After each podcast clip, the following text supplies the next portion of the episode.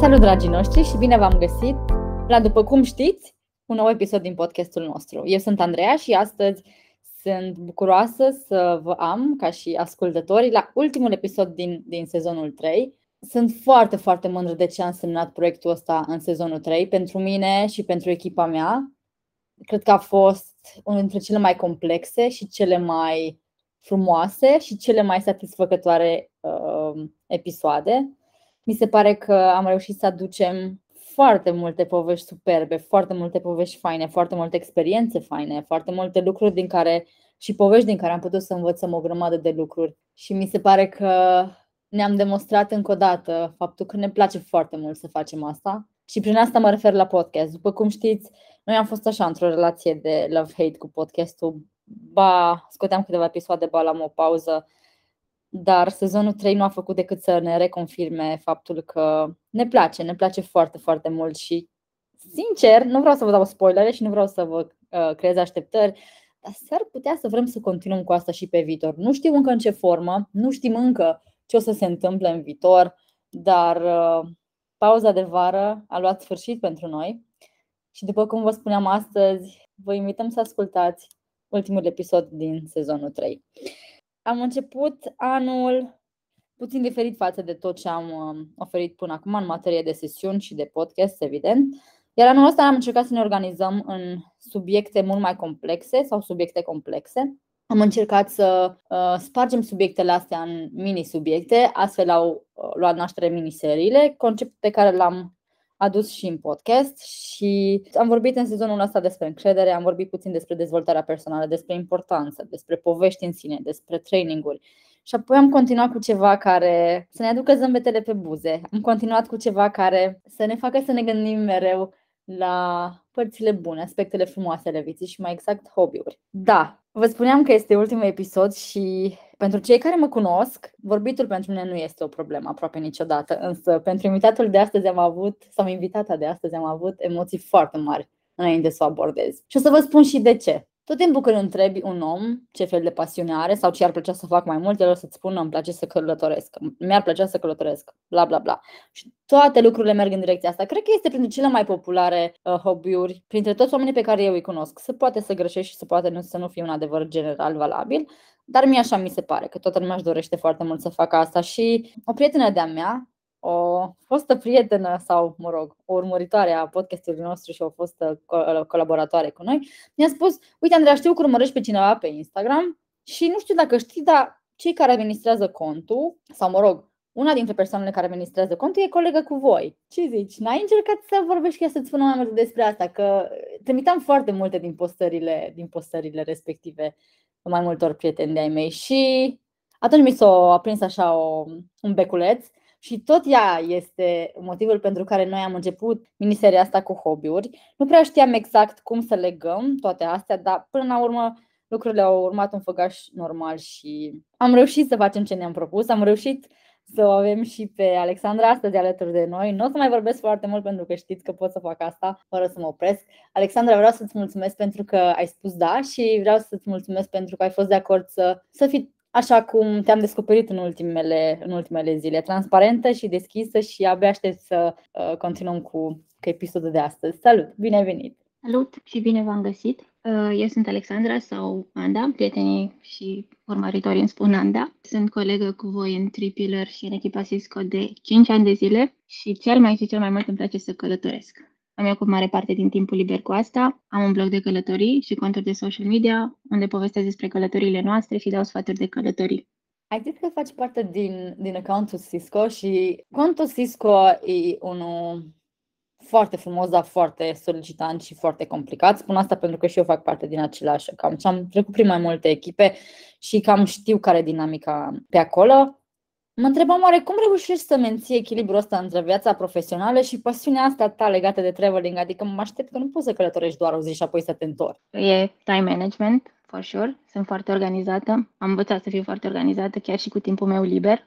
Îmi folosesc aproape toate seriile ca să creez și să postez conținut, pauzele de prânz ca să răspund la mesaje, la e mail la comenturi și sunt foarte organizată și cu zilele mele de concediu ca să pot să călătoresc cât mai mult. Le grupez super bine cu weekendurile, cu zilele de sărbătoare, cu zilele libere de la Cisco și așa reușim să călătorim cât de mult ne dorim. Wow! Vreau să zic în timp ce vorbeai, mă gândeam, oare cum reușim să transformăm asta într-un training? Știu că nu e ok ca eu să generez idei pe măsură ce avem o conversație, dar mi se pare ireal cum, cum reușești să-ți organizezi atât de fain timpul încât să maximizezi fiecare bucățică de timp pe care o ai.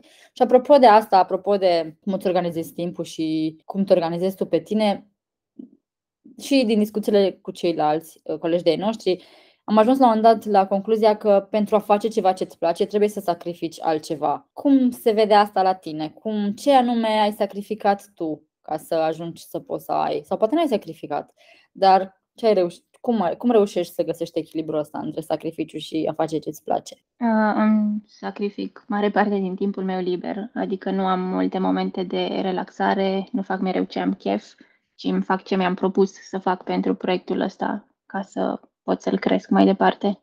Și, practic, pentru tine relaxarea vine în momentul în care ajungi într-o destinație sau, efectiv, relaxarea pentru tine înseamnă organizarea itinerariului sau a anului? Îmi place chiar și partea asta de organizat super mult și partea în care povestesc de călătorile mele după ce s-au întâmplat și călătorii în sine. Deci, da, îmi place enorm ce fac, altfel nu aș fi putut să renunț la momentele în care fac doar ce vreau eu ca să fiu puțin mai organizată și să obțin plăcere din hobby-ul ăsta. Oh, ce fain! Eu am reușit să te cunosc, mă rog, mult spus cunosc că am interacționat doar în online, dar așa de mult îmi place energia pe care o transmit sau pe care eu o percep. Da, dar nu vreau să mă entuziasmez prea tare, nu aș vrea să acapărăm discuția cu asta.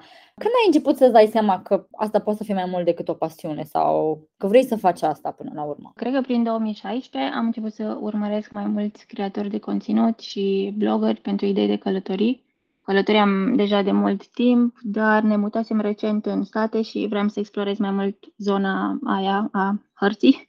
Nu știam prea multe despre asta și așa am început să urmăresc mai mulți creatori de conținut și la un moment dat m-am gândit că aș putea face și eu asta.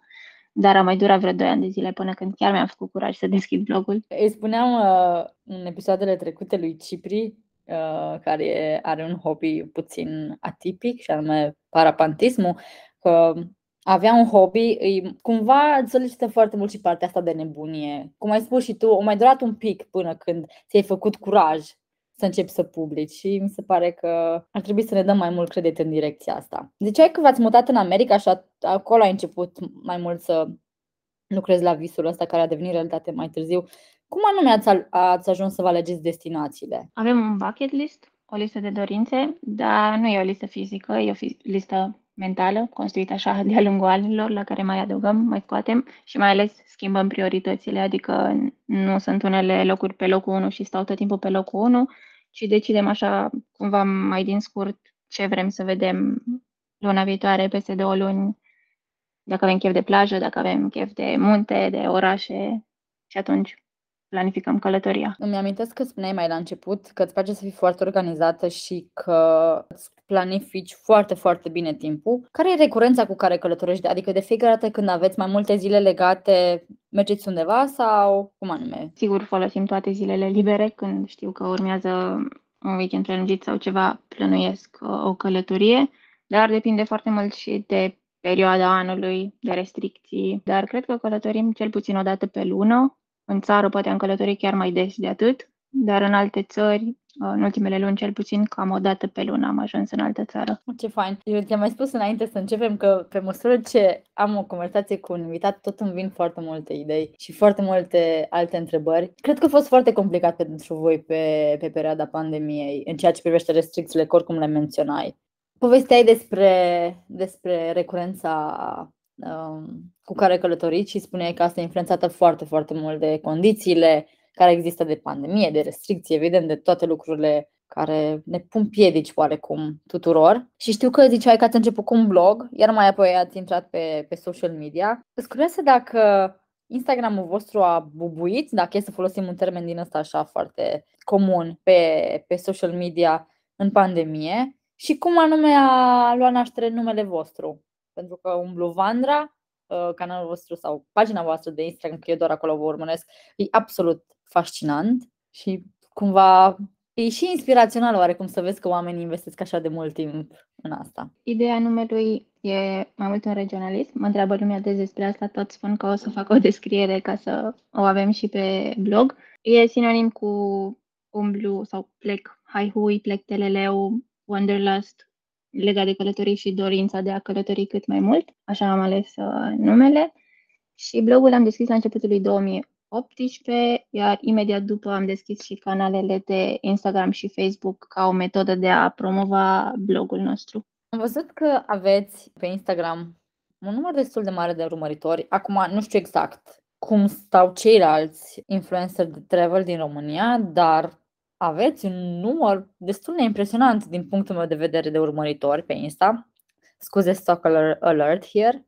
O să urmeze așa o serie din, din detectivul Andreea. Mă întrebam dacă a fost foarte greu să vă, să vă construiți comunitatea asta așa de mare. Interacționezi oare cu comunitatea ta? Și spun asta pentru că adesea mi se pare că noi nu neapărat facem o treabă bună la, la partea asta. Nu știu neapărat dacă reușim să interacționăm așa de bine cu comunitatea noastră precum mi-aș dori. Scria la voi cum, cum se simte? De crescut am crescut foarte greu, adică primele luni nu reușeam să crez deloc contul și nu înțelegeam cum funcționează platforma. A fost frustrant, a devenit un challenge pentru mine și de aceea am ajuns la cifrele astea, pentru că a fost un challenge. Și da, comunicăm constant cu uh, urmăritorii noștri prin mesaje, comenturi, um, facem tot felul de poluri și quizuri și întrebări pe care le punem pe story ca să înțelegem tot timpul ce vor ei să vadă în fiecare moment. Da, Instagram-ul e o platformă nu neapărat stabilă, mai ales în ultima vreme. Una din adicțiile mele, cred că cea mai mare, e internetul sau, mă rog, social media. Și am observat foarte multe diferențe în zona asta în ultima vreme.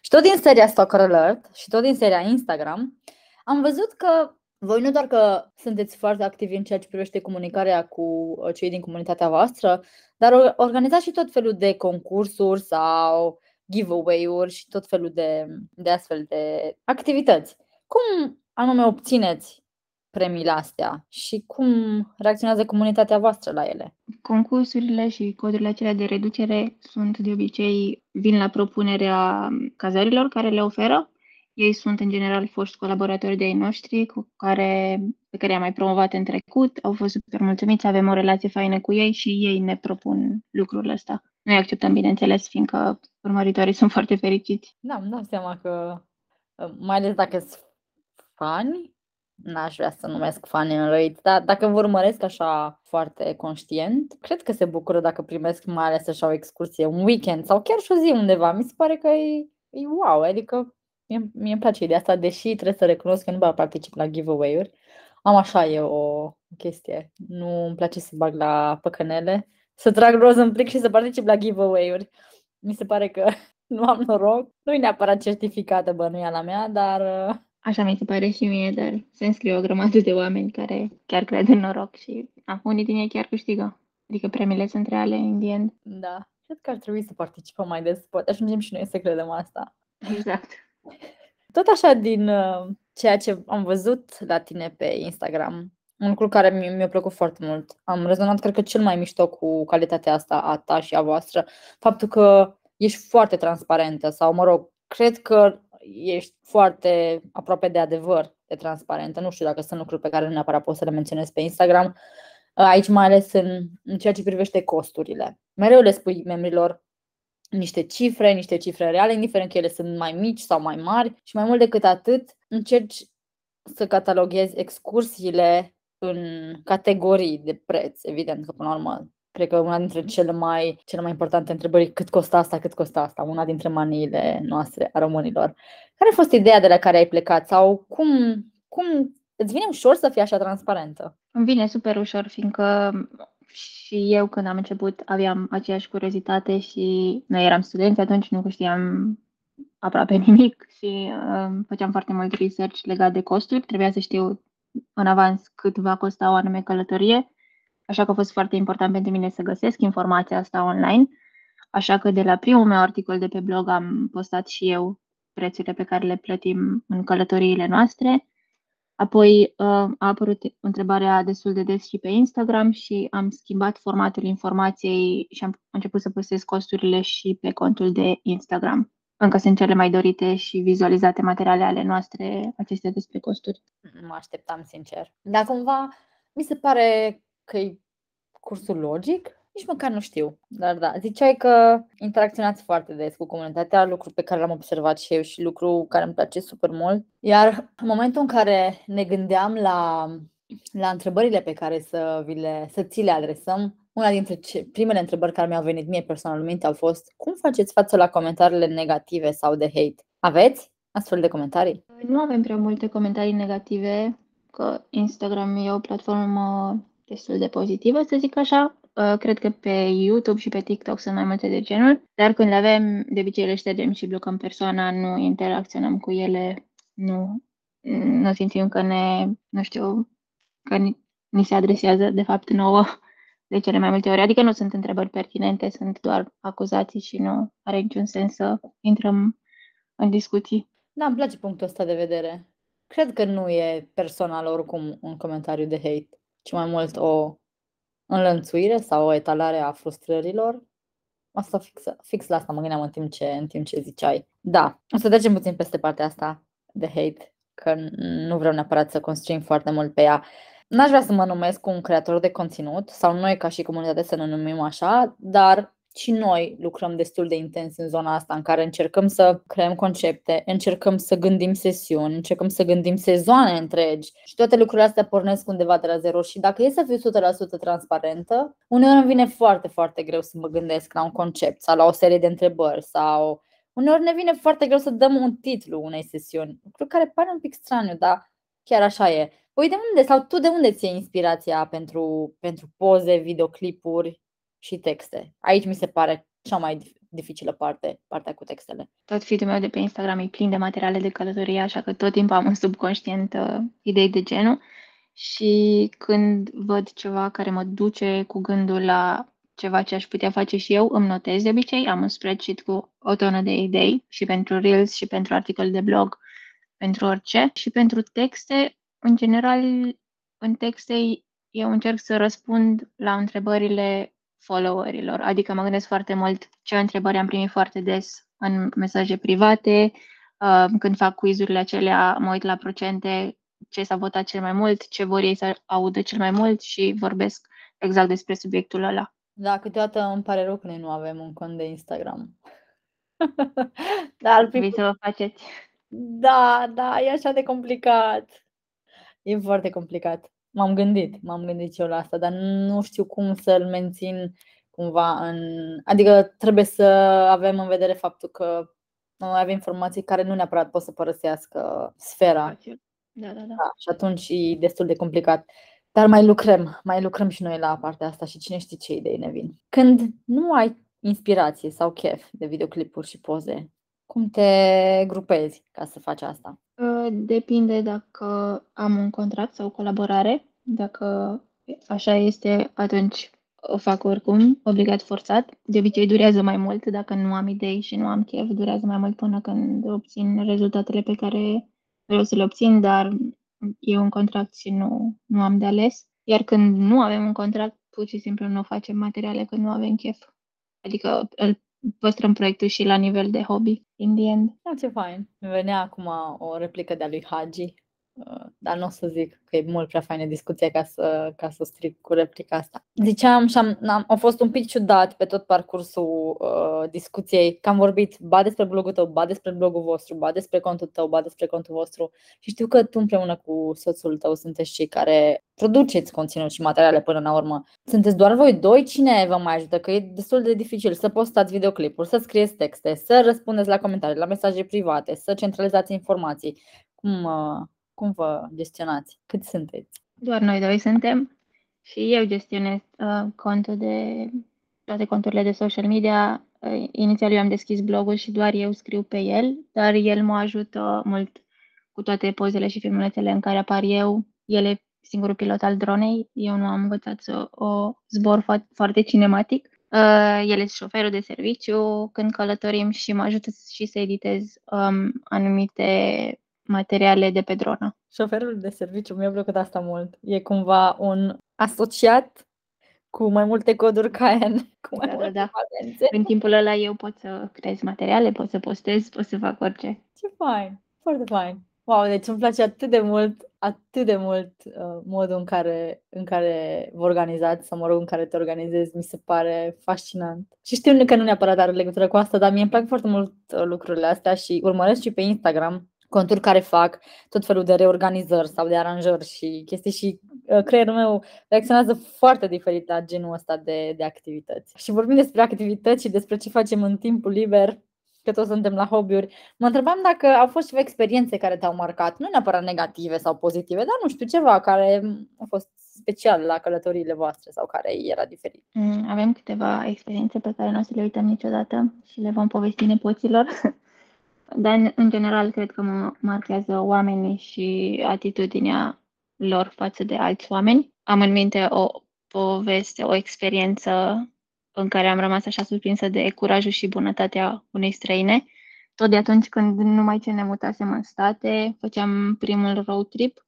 Nu aveam încă 25 de ani și nu știu dacă știi, dar sub 25 de ani plătești un suprapreț ca să închiriezi o mașină în state dar am vrut să-l facem oricum, așa că am închiriat o mașină, mi-am deschis și un card de credit acolo pentru asta, cu un credit destul de mic, fiindcă nu aveam credit history încă, adică numai ce mă mutasem acolo. Plătise mașina online, ne-am prezentat să o ridicăm și a, atunci pe loc am aflat că trebuie să mai plătesc și un depozit, adică o garanție, până când se returnează mașina, doar că puteam să-l plătesc tot doar cu cardul de credit, nu cu cash sau nu cu card de debit. Limita mea era aproape de final, așa că nu am primit mașina. Am încercat apoi să închiriem de la alte agenții din aeroport, că acolo erau cele mai multe. Ne-am dus la aeroport special pentru asta, ca să închiriem cât mai mult, să găsim cât mai multe agenții. Nu am găsit niciuna care să ne închirieze o mașină fără card de credit, așa că am comandat un Uber să plecăm spre casă cu coada între picioare. Iar șoferița de Uber ne-a întrebat ce facem, cum suntem, i-am povestit uh, drama noastră și a decis să ne închirieze mașina ei pentru acel trip, fără să ne cunoască, fără nicio garanție, fără acte, bineînțeles, că nu cred că e nici legal. Și așa am putut să plecăm în călătorie. Wow! Deci, păcat că nu e live, să vedeți apele de găină. Wow! Deci, nu știu, nu știu dacă... Eu nu aș face asta. Nici eu. Adică să vină cineva să duc cu mașina și să zică că n-am mașină, nu nimic să dau pe a mea, nu știu ce să zic. Da, well, s-a întâmplat. Wow, am rămas fără cuvinte, nu mă așteptam. Credeam că o să zici ceva întâmplare, habar n-am, că v-ați scăpat dronă în apă sau nu știu, ceva chestie amuzantă, dar la asta chiar nu, nu mă așteptam. Da, wow. Mai avem foarte, foarte puțin și uh, vreau să ne apropiem de final. Mă întrebam dacă te-ai gândit vreodată la a-ți transforma hobby-ul ăsta într-un full-time job. Crezi că se poate face asta? Ar merita? Categoric se poate face. Sunt deja mulți care fac asta și acum câțiva ani mi-aș fi dorit și eu asta. Dar acum, nu știu, mi se pare că am găsit rețeta perfectă între viața de acasă, m- ajungem destul de des pe acasă să petrecem timp cu cei dragi și călătorim foarte mult.